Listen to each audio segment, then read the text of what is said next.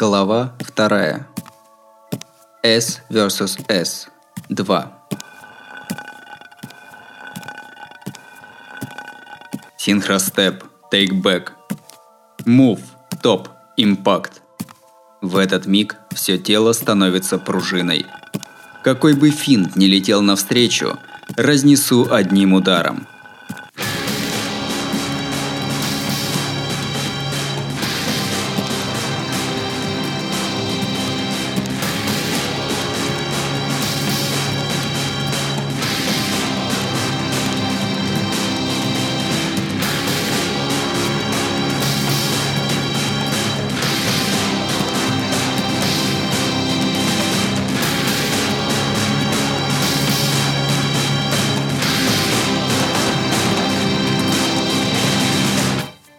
следующее промыслу телесному, горизонтальное вращение бедер и вертикальное – плеч. Свинг с минимальной нагрузкой разгоняется за мгновение. На скорости в 40 метров в секунду кончик биты подхватывает белый 7-сантиметровый мяч. Прошедшая сотня однообразных дней сгорает за один беттинг. Разбившаяся лишь в направлении удара тела, трепеща заявляет о себе – это современное поле боя. Жаркий колизей, где не лишают ни крови, ни плоти. Здесь ставят только на страсть к спорту. Рай середины лета, что упивается голосами множества болельщиков. Чтобы защитить это, сам осквернил все. Пропустил отбой. Бессильно жалкий взмах, словно застывшее время – дедлайнер к третьему периоду. Пораженно ощущаю, как наношу удар, к которому готовился. И тогда я впервые узнал, как звучит перелом кости.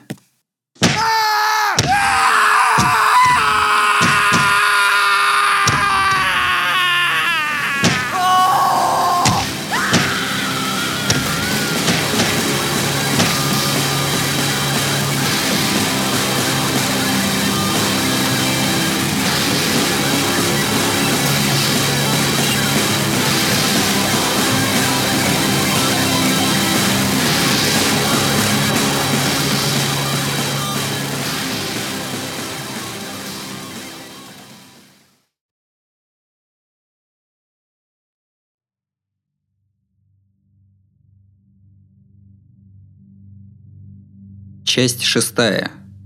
Слагер. Боттом. Круто. Может, пусть он тогда у меня поживет? Так сказал дед Кирису Ейтира, сам бейсболист до войны, глядя на шестилетнего мальчика. Можно с уверенностью сказать, что здесь и проявился шанс. Невзирая на безрадостный семейный бюджет, родители купили Ейтира биту – и погладили его по голове, приговаривая, что если он всерьез полюбил бейсбол, то пусть всерьез и займется. Мама и папа были неторопливыми, без особых выдающихся талантов, но ими можно было гордиться. Видимо, его никогда не хвалили, и потому он не стал слушать советчиков со стороны и не окунулся в бейсбол с головой. Детские годы. Огорчая деда, он жил в свое удовольствие, не соприкасаясь с бейсболом. Хотя и поигрывая в начальной школе в любительский бейсбол с одноклассниками, он не готовился к этим встречам. Купленная бита казалась ему сокровищем, и он расхаживал с ней, но не как с игровым снаряжением, а просто чтобы потешить детскую тягу к приключениям. Кирису Ейтира столкнулся с настоящим бейсболом через два года – Будучи во втором классе, осенью он всерьез взял в руки биту и махал ею каждый день после того, как встретил одного из своих будущих друзей. Однажды он направлялся в Ноцу с целью найти новое место для игр и вдруг увидел мальчика на год младше, который бросал мяч в стенку. Мелкий, щуплый мальчик долго-долго бросал и бросал свой мяч – Начал, когда небо еще не покраснело, и продолжал до тех пор, пока солнце почти не зашло. Мальчик был сосредоточен, но не увлечен. Бросок, еще бросок, каждый с силой, но без интереса. Ему было противно. Никем не стесняемый, он продолжал бросать мяч. Под конец вздыхал. Лучше бы и не начинал. И шел домой. Ейтира наблюдал это несколько дней, а затем отвлеченно заговорил с ним. «Можно мне с тобой? Ну, если я буду бьющим, получится бейсбол?» Почему он заговорил с парнем? Что-то его подтолкнуло, но в памяти не осталось, что именно. Впрочем, теперь она не вспомнит. Причина была достаточно незначительным умозаключением, но таким, от которого не отмахнешься. «Ты еще кто?» Мальчик с сомнением смотрел на старшего сбитой, но от усталости даже не мог его прогнать и согласился. С этого дня для Кирису Ейтира начался бейсбол. Мальчика звали Игурума Кадзуми. Первоклассник из другой школы, известный в Ноцу, безотцовщина. «Что, Еити, занялся бейсболом хоть самому и не нравилось?»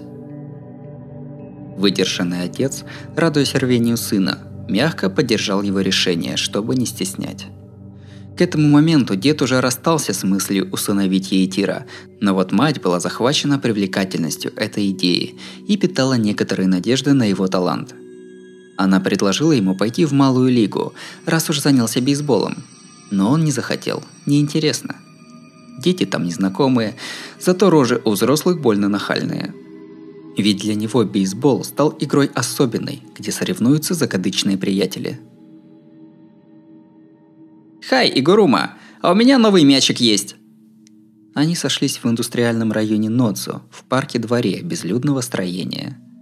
Их игра в игру в бейсбол, что началась с мелочи, меньше чем за неделю превратилась в ежедневное занятие. Были ли неординарными подачи Кадзуми? Был ли неординарным беттинг Кирису?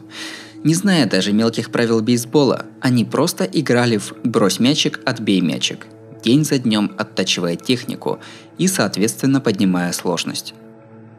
Будь у них зритель, он бы не поверил, что это ученики начальных классов. Не только из-за техники, не детской была их сосредоточенность. Это были два предельно серьезных, бескомпромиссных дуэлянта. Тут э, деда говорит, что без кетчера не бейсбол, и что беттер – это когда против питчера и кетчера – и что питчера оставлять одного вообще бог знает что. Их сверхнапряженная игра стала казаться почти смешной. Для более правильной игры нужен был кетчер. Кирису внутренне не хотел этого, но вопреки его ожиданиям, Кадзуми обрадовался третьему другу. «Ладно, если ты его привел, Кирису, я ему верю. И вообще, я часто лажаю. Надо освободить голову, а то так и не выиграю тебя», питчер нуждается в умном кетчере. Радуясь уже тому, что его друг с тяжелым характером ему доверяет, Кирису отбросил мелочную настороженность и стал искать в товарище кетчера. Вызвался друг по бейсболу на траве. Он любил бейсбол, но родители не могли пустить его в младшую лигу, и ему была интересна игра Кирису и Игурумы. «Ну да, все, кто любит бейсбол, дунули в младшую. Ты ведь будешь отбивать? а то я уже забыл, когда последний раз мяч не долетал до меня. Если да, буду рад с вами». Третий мальчик был как бы точно посередине между Кирису и Кацуми. И по умению, и по характеру, и по семейным обстоятельствам. Говорят, что трое естественно балансируются. И вот они, только питчер, кетчер и беттер, играли в непритязательную игру, которую звали бейсболом, пока Кирису не пошел в пятый класс – Когда при командной игре один игрок выделяется, суммарная мощь команды резко подтягивается вверх. На движение выдающегося спортсмена смотрят вплотную. С ним могут невзначай соревноваться, а может, отдают ему беспрекословное доверие и могут надеяться, что в будущем, пока он с командой, никаких неприятностей не будет. Рост команды, у которой есть явственная надежда, поразителен – Скорее всего, потому что, не колеблясь и не волнуясь, все участники душой и телом сливаются в единый организм. Это и называется «тянуться за талантом». Каждый из трех мальчиков в парке, полного укромных уголков района, был по-своему выдающимся спортсменом. Данное от рождения телесное преимущество, воспитанное средой сила психики, детская чистота веры в гений остальных – У них был необходимый минимум, чтобы превзойти техническую часть, и в закрытом мерке без доступа взрослых они трудились изо всех сил. Собирая свою неэрудицию по крупицам, изучали, насколько могли, игровые техники и проверяли их друг на друге. Для бейсболиста важен тазобедренный сустав. С сильной базы бросаешь хороший вброс и делаешь хороший свинг. Но как этот сустав тренировать? В бедную на тренеров эпоху дед Кирису Ейтира добился больших спортивных успехов, и тщательно выхватываемые у него поучения были даже не фактами, а чем-то близким к нюху. По счастью, маленьким детям больше логики и хитрых медицинских теорий подходили вот такие уроки с личного опыта. Надо тренировать не видимое тело, а внутреннюю эм, ось – Деда сказал, что питчер, что бьющий, вроде витка пружины, и когда поворотная опора не держится, то и поворот кривой. И э, надо развивать какие-то внутримышцы. Они узнали от деда только то, как развивать туловище, ось тела. К этому времени, как говорят, если не научиться под тренерским началом формам подачи и беттинга, потом не исправить но их тренировку направляли не тренеры, а лишь свобода движения, естественно присущая телу. При одном выходе ноги вперед и пружинном вращении бросаешь мяч, разгоняющийся до 100 км в час. Меньше чем за секунду машешь конечностью, рукой и битой, разгоняющимися до 100 км в час. Все это – движения, естественные для живых существ, совершавших их с эпохи охотников, чтобы выжить. Ничего особенного – если ты человек, твои движения может повторить еще миллион. Беттинг и питчинг, грубо говоря, стремятся направить движение на естественный сгиб руки согласно поворотам плеча и бедер. Дальше заставляешь свое тело запомнить формы, естественные, как их видно со стороны, после чего сбрасываешь лишнее мясо, о котором и сам не догадывался, и взращиваешь индивидуально наиболее подходящие движения. Вот как тренируют технику. В то время они еще в таком не нуждались. Базовая форма исследуется индивидуально. Даже не прививая телу рожденные из былых уроков общеприменимые способы подачи и отбоя, хватает психики и глаз, стремящихся к более подходящей форме, чтобы в этот период без каких-либо тренеров поднимать навыки бросания отбивания мяча. Они изучали такие индивидуальные техники, и все – все-таки это был бейсбол только для троих. Стратегии, направленные на победу всей команды, запоминать нужды не было. «Я попробую кинуть боковой. Пусть скорость плавает от размера тела, но крученый зависит только от тренировок». Игуру Макацуми ощутил пределы верхнего броска, и ему требовалось перейти к боковому. Если в бейсболе, где оттачиваются только индивидуальные навыки, кто-то будет отличаться по силе, игры не получится – Питчер, больше не соответствующий Беттеру, тренировался именно в эту сторону. Так, чтобы не оставлять позади выручивших его друзей. Он не только освоил боковой, но даже взялся за козырь, нижний бросок. Кирису Ейтира до самого конца не понял, что это было не только одержимостью чарами меча, но и страхом потерять друзей. Увы, Беспокойство и скрежет зубов его друзей затмевались радостью, что он мог отбивать ранее невозможные скрюболы.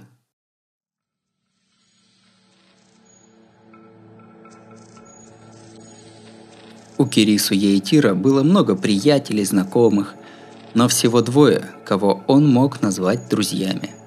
В его случае можно сказать только совпадение. Ему было весело в атмосфере своих одноклассников – но бейсбол в парке был так чрезмерно интересен, что он опомнился только когда смог назвать друзьями лишь двоих. С другой стороны, Игуру Макадзуми был одинок потому, что ему подложило свинью окружение. Это тоже давало повод затаить злобу. Но эти гады были не кем-то конкретным. Это было все общество, и с этой проблемой не могли сладить ни Кадзуми, ни Гирису. Да и вообще, наверное, никто не смог бы. У Игурумы Кацуми не было отца. Родители развелись, не успел Кадзуми появиться на свет. Его мать была заурядной женщиной, без академического профиля. Работу найти не могла. а то и вовсе не была к ней привычна. Условия жизни были стесненными с рождения, и Казуми даже не мог подумать, что здесь что-то не так. И все же он не хотел мести обществу, ведь его мать отчаянно, по-своему отважно, растила сына. Она не могла работать как нормальные люди, но отдавалась целиком любой, даже самой неприглядной работе. Стремясь защитить сына от невзгод, она уставала в разы быстрее, не знала радости, и Кацуми при виде ее, торопливо стареющей, не имел права завидовать миру. Да только вокруг были одни враги. Общество не протянет руку слабому. Не то чтобы не протянет, не постесняется напасть на тех, кто нарушает их правила. Мать и сына считали не только слабыми, недостойными сочувствия, но вовсе жалкими уродцами, а значит, годными для атаки. Казуми презирали взрослые соседи, а дети смеялись, подражая родителям. Даже если ему доводилось дружиться с детьми, которым не было дела, рано или поздно их родители не давали им видеться с Казуми. Даже обязательное образование, что так воспевает равенство, с постоянными неплатежами за столовую и учебу, просто махнуло рукой и перестало считаться с парнем как с учеником – ведь учительскому составу тоже не было надобности вставать на защиту ребенка родительницы, не живущей по правилам, и ни один взрослый не был за него. Класс рук Кадзуми, Чистюля, не терпела в своем классе грязного пятна и решила, что раз нельзя устранить загрязнение, надо хотя бы эффективно его использовать. Такая удобная жертва. Класс рук официально сделала одного слабого козлом отпущения – мишенью для раздражительности. Не было утренней переклички без нападок на Кацуми в виде мелких наказаний за вчерашнее поведение по возвращении домой. «Учительница! Казуми-кун опять играл за пределами школы!» То, что он помогал матери с работой, знали не только ученики, но и класс рук. Однако... «Игурума, выйди вперед!» «Что ты скажешь? Не стыдно?» тот момент, когда он почти высказал настоящую причину, ему влепили пощечину. Чуть слышный приглушенный смех. Для детей – шоу, чтобы развеять скуку урока. Класс рук смотрела на руку, явно желая немедленно ее вымыть, и сквозь зубы послала его на место. «Учитель! Казуми не стыдно, вы с ним слишком добренькая!» Кто не слушает, тот ничего не услышит. Оставьте его, ему хватит эхом по классу до глубины души веселое хихиканье. Люди, осуждающие притеснение, стремятся притеснять. Класс рук Кадзуми, как женщина с сильным чувством справедливости, не думала ничего плохого. Для нее и прочих взрослых слабый уже выглядит не иначе, как преступник. Начальная школа была для Игурумы Кадзуми великим чистилищем. Сколько для парня значили те, кого он обрел, они и сами не осознавали. Кирису Ейтира сумел заметить это, когда их игра в игру в бейсбол подходила к концу. В событиях пустых и почти пустых дней он осознал свое недомыслие и проблемы друзей.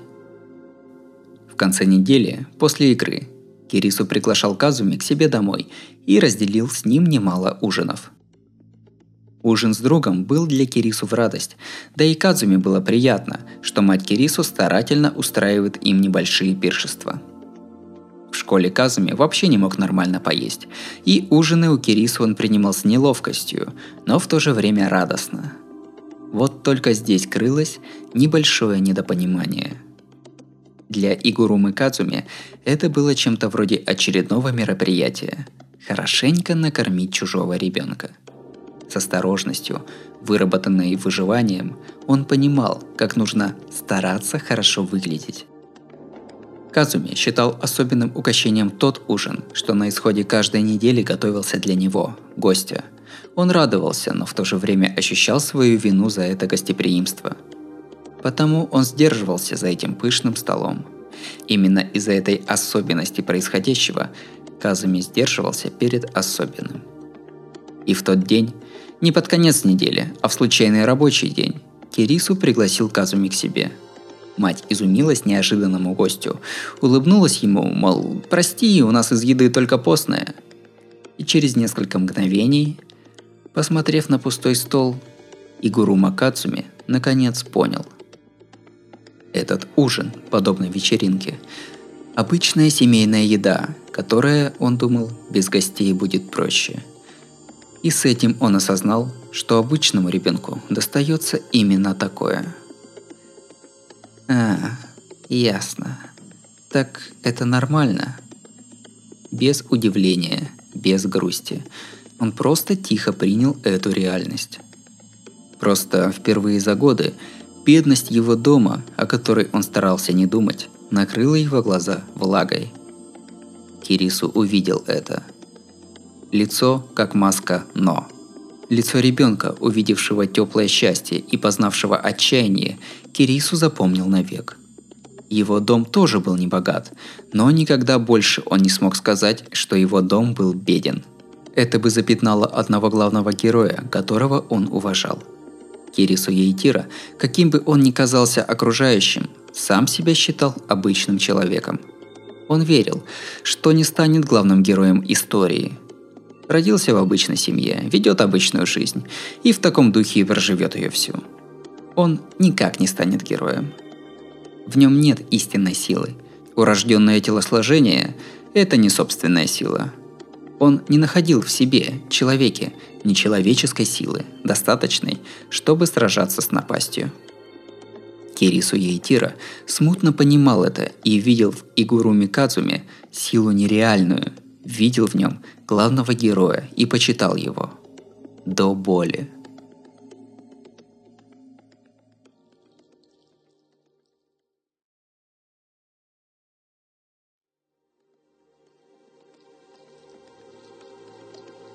Здоров! Как сам, Синкер?» С тех пор, как Игурума Кадзуми перешел на боковые броски, Кирису стал звать его Синкером. Со всем уважением и дружественностью к герою и другу, идущему путем, какого не выбрал бы сам.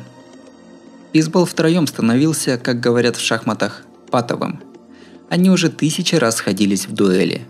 Неловкость шагов на холм, неудобство в правом плече при стойке в квадрате – по одним таким мелочам было видно, каков в этот день их настрой.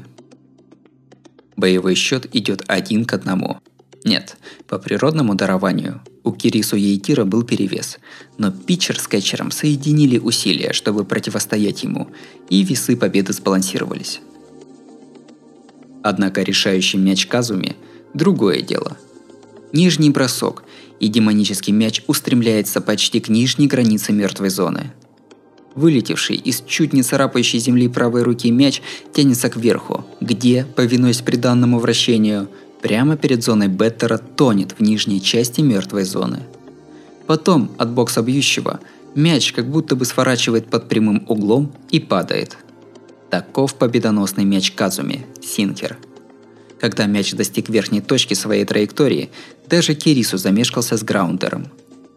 Их счеты не сведены – по конечным очкам победил Кирису, но все-таки хитрость этого меча так и не была разгадана. «Слышь, а нам можно с вами? А то какой втроем бейсбол, а?» Играя в бейсбол больше трех лет подряд, поползут слухи. Об их игре втроем как-то услышали любители бейсбола, и товарищи начали понемногу прибавляться – и Кирису, и Казуми набирали друзей под предлогом бейсбола, но все же радость для Казуми. Никто его не шпыняет. Мальчик, которого до сих пор тыркали только за то, что он есть, впервые в жизни получил право влиться в большую компанию. «А вы, парни, в какой младшее состоите?» Напоследок появился менеджер из младшей лиги. Обходительный человек, узнав, что трое нигде не состоят, горячо порекомендовал им присоединиться – как и многие виды спорта, бейсбол – ставочная игра. Поэтому же он не распространен в бедных странах. Вступительные взносы, ежемесячная плата за обучение, униформа и дизайн. Совершенно не под силу ребенку и у родителей не выпросишь. Кирису мог бы, но для остальных двоих это было бы неисполнимой мечтой. Ладно, если вы с нами, денег у нас предостаточно. Может и еще что-то нужно? Блистающая мечта вдруг надвинулась, поманила. Весь следующий год был для Кирису золотым временем. Больше, чем активности младшей лиги, больше, чем прогрессу от новых знаний, он радовался тому, что все трое могут играть в бейсбол толпой. Кирису, ты в будущем году идешь в среднюю, да? Так мы, наверное, окажемся в разных командах. Настоящий бейсбол с новыми товарищами. Шикарность схваток под взглядами зрителей и выходящее на первое место чувство нервозности наравне с питчером. Все с трудом сглатывали, когда бьющий в последнем, девятом ининге переворачивал счет с ног на голову. На холме питчера и в боксе Беттера сходятся самые разные взгляды – это чувство единодушия. Враги и друзья, хоть и разбитые на лагерь их и лагерь своих, синхронизировались на движении единственного мячика. Он обожал этот миг. Казуме тоже. И потому сказал «Слушай, только не ржи, ага, я буду таким питчером, что никто, кроме тебя, не отобьет. И ты тоже стань таким бьющим, чтобы ничей мяч, кроме моего, не пропустить». И давай мы в один прекрасный день, в один прекрасный день сведем счеты на большой сцене, сказал он. Словно говоря о несбыточной мечте, почесывая щеку. Эту же наивную детскую мечту всегда вынашивал и Кирису. И с тех пор, как они вдвоем начали играть, будто играют в бейсбол, он хотел показать уйме народу, как бросает мяч игру Макацуми. Младшая лига – неплохая опора – Каждый раз, когда Казуми признавали годным питчером, он радовался за него, как за себя. Поэтому слава и овации в третью очередь. Кирису Ейтира даже случайно не хотел быть оцененным, как какой-нибудь гений. Спасибо, Кирису. Все спасибо тебе. В младшей лиге прошло полгода. Казуми чистосердечно поблагодарил Кирису – лицо измождено, плечи и локти еле поднимаются после постоянных тренировок, а выражение лица по сравнению с играми в парке совершенно не заинтересованное. Но он с признательностью склонил голову. «Э, «Знаешь, последнее время мама улыбается. Рада, что меня все хвалят». Видимо, она винила и себя в том, что он долго жил так тяжело. Мать Игурумы Кадзуми тихо радовалась занятию сына.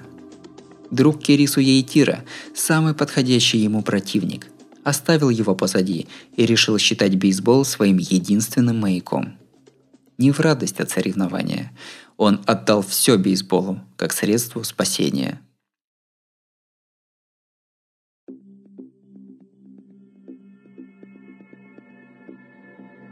Именно с этим он герой – Кисло улыбнулся Кирису и благословил друга в путь. Но и задумался краешком сознания. Что было бы, если бы тогда... Если бы в тот день, когда Кадзуми раскрыл свое сердце от недоужина, он хоть чуть больше побеспокоился о себе.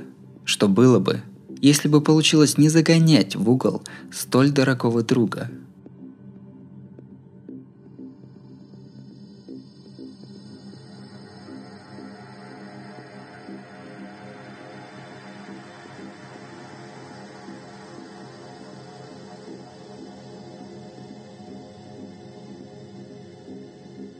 Пути неразлучной троицы понемногу разошлись. А может быть, это Кирису неординарно подходил к бейсбольным матчам. Спортсмен с большим, чем у всех талантом, меньше всех чувствует очарование победы. Этот стиль жизни был слишком ярок для тех, у кого нет природного таланта. Он давал ощутить, что есть черта, которую не переступить одним только старанием. Поэтому вот так. «Веселитесь, детки!» Поддались соблазну от такого подозрительного взрослого с мягкой улыбкой. Мужчины, что вдруг соткался из закатных сумерек. Они попали в младшую лигу, обрели большую команду, но и после этого их ежедневные занятия продолжились. Они уже не могли отдавать ему столько времени, как раньше, но проводили матчи, проверяя форму, указывая на узкие места, с хохотом хлопали друг друга по плечам – Кирису перешел в шестой класс, а на следующий год он перейдет в среднюю школу, и у него не останется времени приходить сюда. Эдем с видом на изгнание. Нет, уже пережито края, почти утративший сияние. В их раю стоял улыбающийся взрослый незнакомец. «Дяденька тут в дьявола играет. Что думаете?» Вы вроде хорошие мальчики, дяденька исполнит вам по одному желанию. Но в обмен на что-то важное для вас. Речь его говорила об одном. В голове разболтался винтик. Кирису нацелился было выгнать дяденьку, но его младшие друзья, похоже, не ощутили в этих словах ничего опасного. «А ты любишь бейсбол?» «Люблю, конечно. В моем возрасте нет таких, кто не любит. Что ни говори, развлечений нашему поколению не хватало. Тембр голоса был мужественным, но мягким. В отличие от Кирису, с Казуми никогда не заговаривали взрослые, и одно то, что дяденька заговорил с ним на равных, уже радовало. Возможно, немалую роль сыграло и то, что он рос без отца. В конечном счете, они согласились на предложение дяденьки – Дьявол улыбнулся и спросил, чего они изволят. «Я хочу отбивать хоумраны во всех иннингах. Тогда я быть неотбиваемым питчером». Кирису не ответил ничего. Он не был настолько ребенком, чтобы подыгрывать этому бреду. В то время у него не было таких желаний, чтобы ради них расставаться с тем важным, что у него было. Но остальные ответили тут же – их ревность к талантливым друзьям, их нервозность от того, что проигрыш им стал непозволителен, невинно вырвались из их уст. Хорошие желания. Что ж, как и договаривались. Мягко улыбаясь, дяденька взял их за руки. Сухие большие руки, через прикосновение передается пульс. Дяденька медленно отпустил их. Изменений совершенно никаких – и дети недовольно упрекли его, а Кирису вздохнул с облегчением. Все, как он думал. «Нет, вы изменились. Теперь, если его мяч хоть раз отобьют, он умрет. А если он хоть раз не пробьет хоумран, то тоже не выживет». Дьявол засмеялся. Рот ехидно изогнут, как молодой месяц. Сумерки сгущаются. Красный воздух липнет, как кровь. Это отнюдь не смешное, вздорное проклятие пустило корни в их сердцах. Но дяденька же дьявол. Дяденька не может исполнять желания как-то иначе. Но вот что, дети, мечта и жизнь у человека должна быть одна. Если идти на компромисс, если думать о них независимо, радость станет пустой. Дьявол улыбнулся. Останьтесь живы! Жизнь. Вот самый простой и необходимый кайф – Отобьют – будешь убит. Не отобьют – будешь убит. Как удачно. То, что вы, ребята, любите больше всего, стало самой вашей жизнью. То есть, проигравшему не стоит жить. Вместе с заходом солнца исчез и незнакомец. Словно его и вовсе не было. Исчез, выйдя из поля зрения Кирису и его друзей. Чокнутый бродяга. Они посмеялись. Обдурил неправильный взрослый. И разошлись. Все хотели как можно быстрее забыть это улыбчивое лицо. Проклятие проявилось в двоих друзьях на следующий день.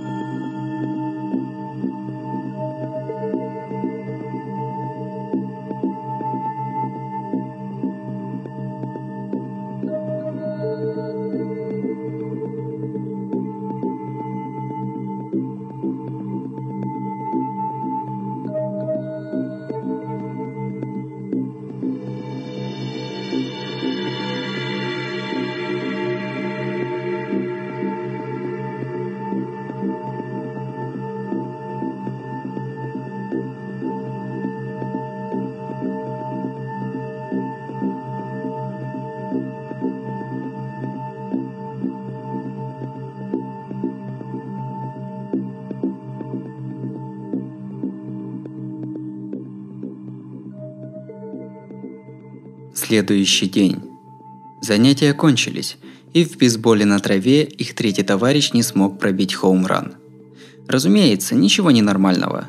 Позабывшие вчерашнюю встречу друзья отыграли, вернулись в привычный парк, попрактиковались втроем и распрощались. «Ребята, слушайте, случилось несчастье». На другой же день голос менеджера утонул в шуме бегущей вдоль реки электрички. Кэтчера нигде не видно. Того, кто любил бейсбол так же, как они сами – друга, который не хотел отдыхать ни дня, не было. Прошлой ночью он скончался у себя дома. Да что он, всей семье не повезло. Вроде и побывал взломщик-убийца, но преступник неизвестен. Соседи слышали перебранку. Пошел слушок, уж не домашнее ли насилие? Это потому, что он нарушил договор, Казуми не то чтобы купился, но и после исчезновения друга не поверил. Просто в нем назрело смутное беспокойство. Если отобьют, умрет. Лишь беспочвенное внушение. Но на самом деле это было и личным решением Игурумы Кадзуми. Если его самосознание, сущность бытия в том, что он превосходный питчер, то именно тогда, когда он станет третьесортным питчером, он вернется в прах, из которого вышел – Сама эта мысль, он понимал, ведет к разрушению. Казуми были не чужды сомнения в своем пути как питчера, но пути назад у него уже не было. Он не мог предать ожидания матери и окружения. Его признали полноправным членом общества именно с тем условием, что он питчер. Перестав быть питчером, он станет прежним, слабым, которому остается только терпеть. Если отобьют, умру. Моя жизнь в этом мече, то есть отбитый мяч значит... Неотбиваемых вбросов не существует. Не было взрослого, который бы научил Казуми этой основе основ.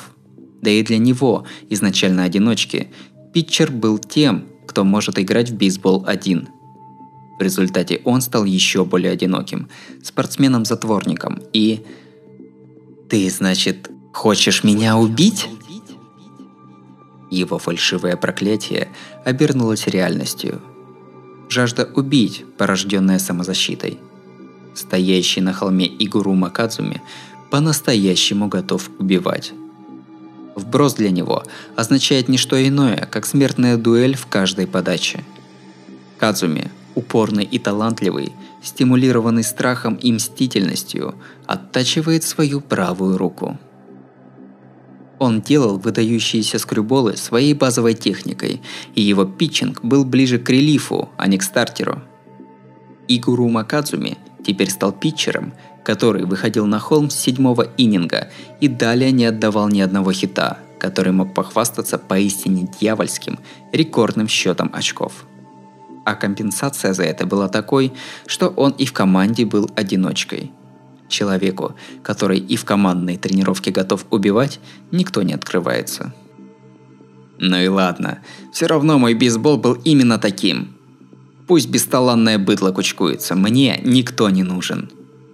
Даже предупреждения лучшего друга не достигали цели. Гора трупов все росла. Игуру Макадзуми стал королем в пустыне. Кирису не знал, как остановить это извращение – что мог сказать он, не замечавший многолетней нервозности друга? Не заметивший, как за спиной Кирису в команде у друга создавался отвратительный имидж. Если подумать спокойно, им с Кирису в команде радоваться не могли. Тепло принятые менеджером новички. Менее чем за полгода его выбрали стартером. Младшеклассничка, что нахально и словно бы хихикая обошел старших питчеров – Казуми изначально выделялся из команды. Просто Кирису не замечал. «Слышь, Кирису, ты помнишь, как я тогда ляпнул ту дурь? Если помнишь, давай забудем о ней». Это уже не так интересно и весело, как было раньше. Казуми должен ненавидеть бьющего так, что хочется пристрелить, а Кирису, думая о нем, не может беспечно взяться за биту. Это не было их личной, тысячи раз повторенной дуэлью. Стало заметно, как естественно они не ладили – изначально потерянный и удовлетворенный, не поймут друг друга. С течением месяцев и лет их дорожки расходились все дальше. Они никогда в жизни не пересекутся в понимании. Любимый Кирису бейсбол не то, что необходимый Игуру Кацуми бейсбол. Вот и вся история – Юный Кирису огорчался, считал, что именно такому человеку следовало бы родиться с уймой гениальности, и один раз пробурчал вслух о таком несправедливо устроенном мире. Так закончилось детство Кирису Ейтира. Со средней школы он ушел, куда велит сердце, свободно наслаждаясь бейсболом. Игуру Макадзуми обрел имя мастера Синкера, добился больших успехов, как первый в префектуре скрюболер – Через шесть лет им двоим представился шанс еще раз свидеться. На третьем году старшей школы Кирису Ейтира принял последний и решительный бой лета –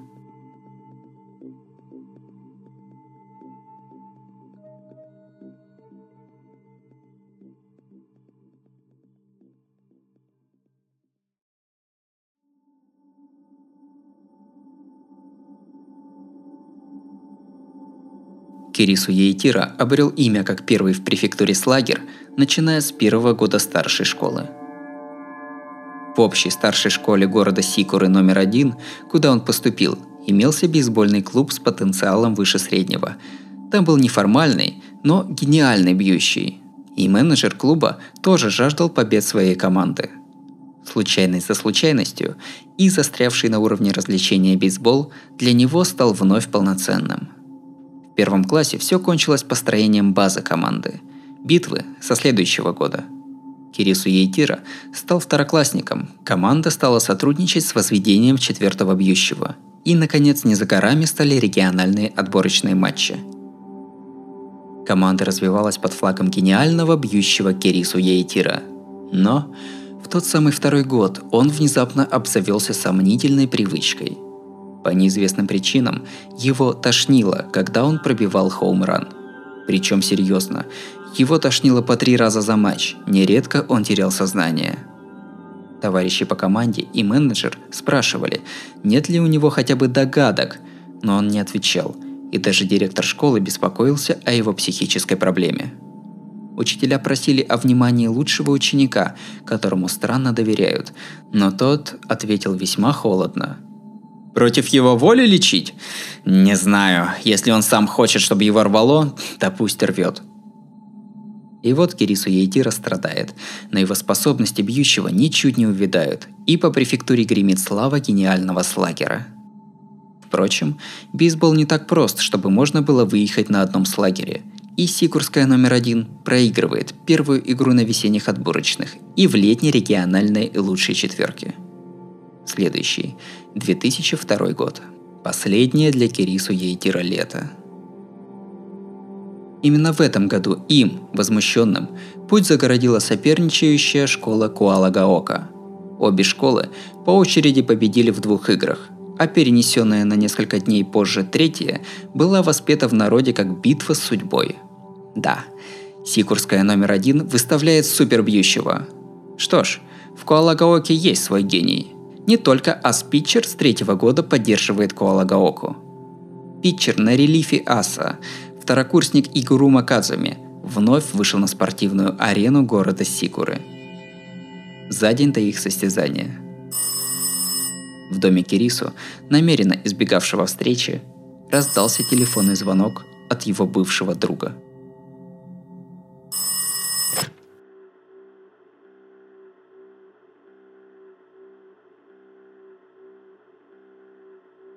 пожалуйста, отбей, во что бы то ни стало.